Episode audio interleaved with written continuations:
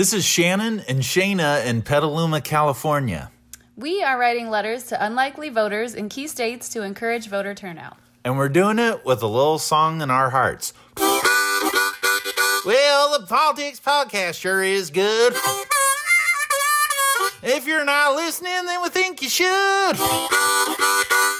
This podcast was recorded at 2:06 p.m. on Wednesday, the 14th of October. Things may have changed by the time you hear this. Okay, here's, Here's the, the show.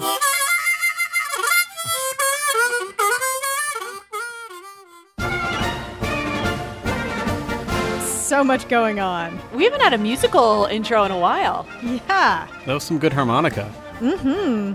Petaluma, thank you. Hey, it's the NPR Politics Podcast. I'm Tamara Keith. I cover the White House. I'm Scott Detrow. I cover the presidential campaign. And I'm Susan Davis. I cover Congress. As Amy Coney Barrett's Supreme Court confirmation hearings happened on the Hill, the presidential campaign churned onward, and we are the NPR Politics Podcast, so we are glad to get back to those politics a little bit. Um, President Trump has returned to in person rallies, beginning with one Monday in Florida. And now I'm immune, they tell me. I'm immune. I could come down and start kissing everybody. I'll kiss every guy, man and woman, man and woman. Look at that guy, how handsome he is.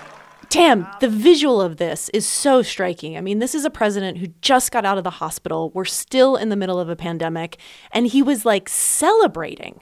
He's back. There's a new campaign ad that they have that says President Trump has recovered from coronavirus and America will too.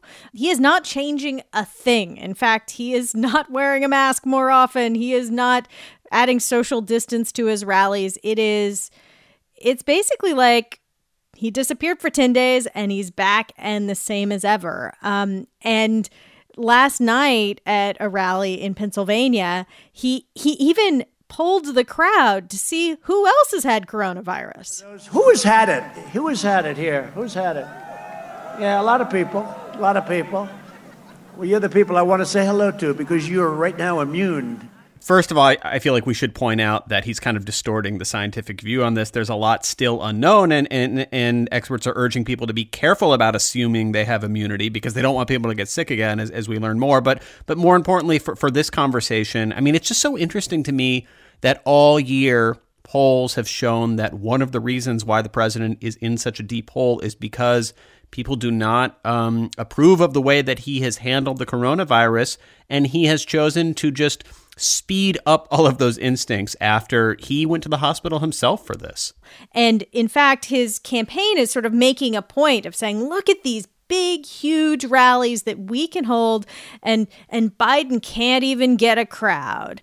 Um that like you know trying to compare crowd sizes in the middle of a pandemic and and scott you've been out on the trail with biden Yeah, I've been with him a lot lately. He's been doing a lot of campaign events. He has made he has continued to make a conscious decision to keep them very limited, very spaced out, uh, and often has has taken to speaking with a mask on still after after the president was diagnosed with coronavirus and Biden had that scare of being so close to him on stage, even though he has repeatedly tested negative, and I think the window is now closed where where Biden would have had to worry about that. He has been doing um, a lot of events in states that really reflect the idea that the Biden campaign feels incredibly confident about where they are right now. He's been doing a lot of events in the Great Lakes states that we've talked so much about as his path to the presidency Pennsylvania, Michigan, Wisconsin. But he's been spending an increased amount of time in places like uh, Ohio, places like Arizona, places that are on that second or even third tier of states that Democrats need to win back to win back the White House.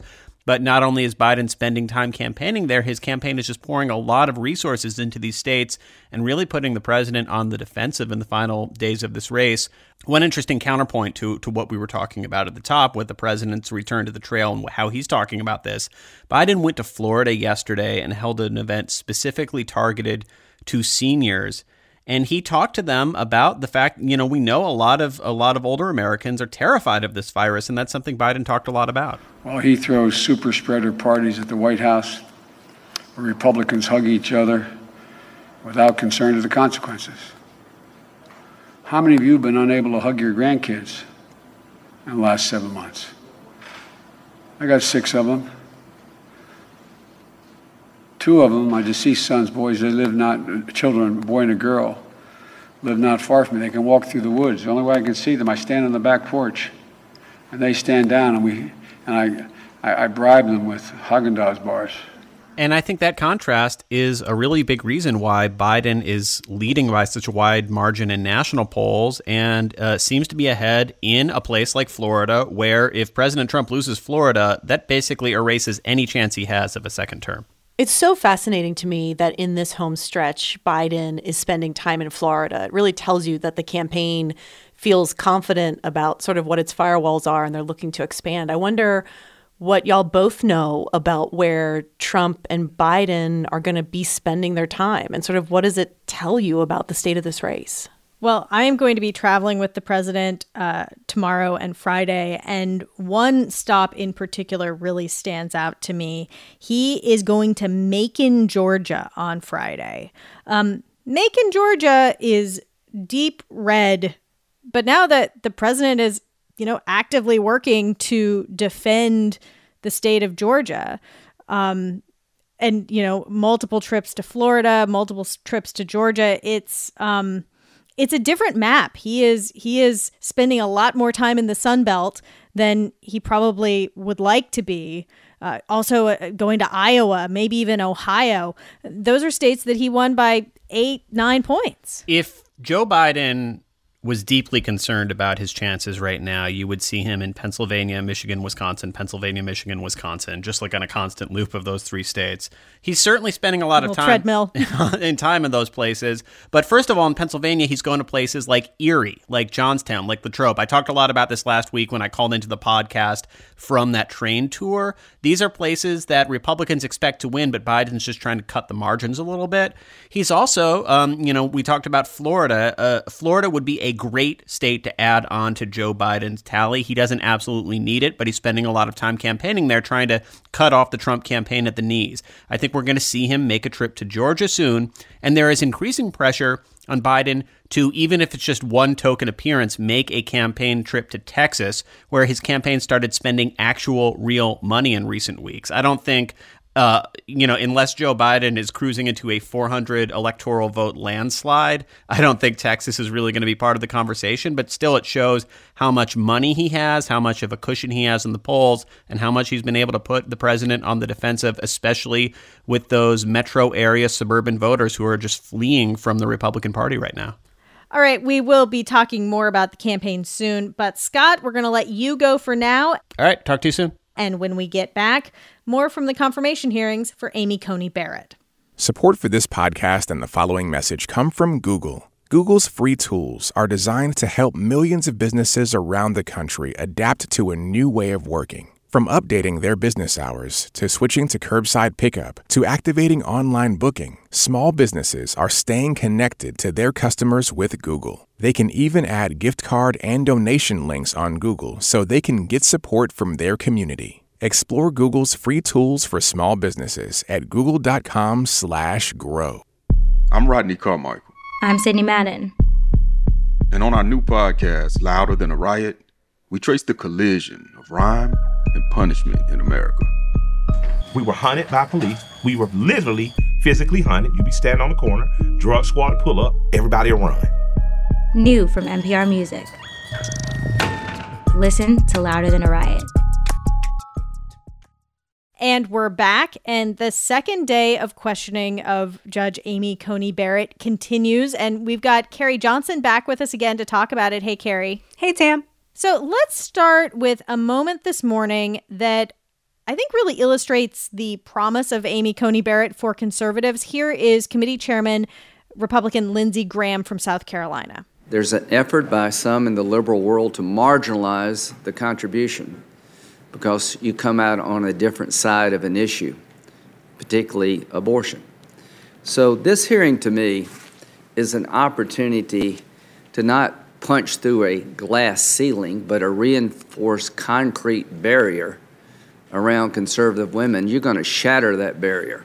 I thought this was so interesting because there's so much gender politics around this confirmation. Not only because she's filling the vacancy of the late Justice Ruth Bader Ginsburg, who was a liberal icon in her own right, but that for so many Republicans and for Republican women, I think that Amy Coney Barrett is someone who, in quote, normal times would be someone they would really be rallying around and celebrating politically. I think they are doing that, but I think it's more in the context of the very kind of women that are drawn to her center right women, Republican leaning women, suburban women because she looks like them and sounds like them and lives a life similar to them, are exactly the women who have been fleeing the Republican Party in this very moment because of the president. And I just thought it was so interesting that the chairman used his time to sort of pump up who she is and what she means because the way that she is getting onto the court, it's been a very, you know, controversial process to do this before the election, is always going to also be part of her story. Yeah, and even some of the Democrats on this committee, like Dick Durbin and Patrick Leahy, Durbin of Illinois, Leahy of Vermont, have pointed out that uh, they really don't have a ton of problems with the nominee. They have problems with President Trump, which is why they keep asking her about whether uh, President should commit to the peaceful transfer of power, whether the president has a power to pardon himself, and uh, and all these other questions with respect to President Trump's statements about the kinds of justices he would choose, people who would want to overturn the Affordable Care Act and uh, chip away at or overrule Roe v. Wade. Um, they're not laying too much of a finger on Amy Coney Barrett. They're trying to damage her by association with President Trump. Yeah, well, uh, let's get to one line of questioning that goes there, as many times it did when the Democrats were leading the questioning.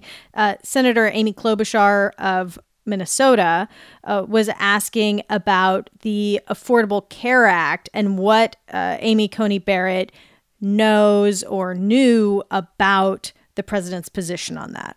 I, as I said before, I'm aware that the president opposes the Affordable Care Act. Well, I know you're aware now, but were you aware back then? Well, seems when you to, were nominated. Well, Senator Klobuchar, I think that the Republicans have kind of made that clear. It's just been part of the public discourse. Okay, but it just it's then the, is the answer yes then that you well, were Senator Klobuchar, all these questions you're you're suggesting that I have animus or that I cut a deal with the president, and I was very clear yesterday that that isn't what happened that to me was one of the few moments where she, I don't want to say she got hot under the collar, but you could tell she was annoyed. She was annoyed with the tenor of the questioning. She was once again trying to demonstrate she's her own woman and her own judge and uh, trying to uh, argue that she didn't make any deals with the president or Senate Majority Leader Mitch McConnell. The other area where she seemed to get kind of annoyed was uh, with questions uh, about uh, dissent she wrote in a big Second Amendment gun rights case and Democrats trying to argue that should say or might say something about her uh, approach to voting rights issues. Carrie, we've been watching all morning. She definitely seemed a little bit more feisty today, more pushback. I felt like yesterday she was so poised, so controlled, and so calm. And it almost feels like the senators are starting to get on her nerves a little bit. Well, imagine that almost 12 hours yesterday alone with the lawmakers. And you know, Sue, she did make a, a very interesting admission to me. Uh, she she said uh, in response to a question from Senator Blumenthal about how she survived the long day yesterday that she may have had a glass of wine last night. And Senator Blumenthal told her on that she could exercise her Fifth Amendment right to remain silent.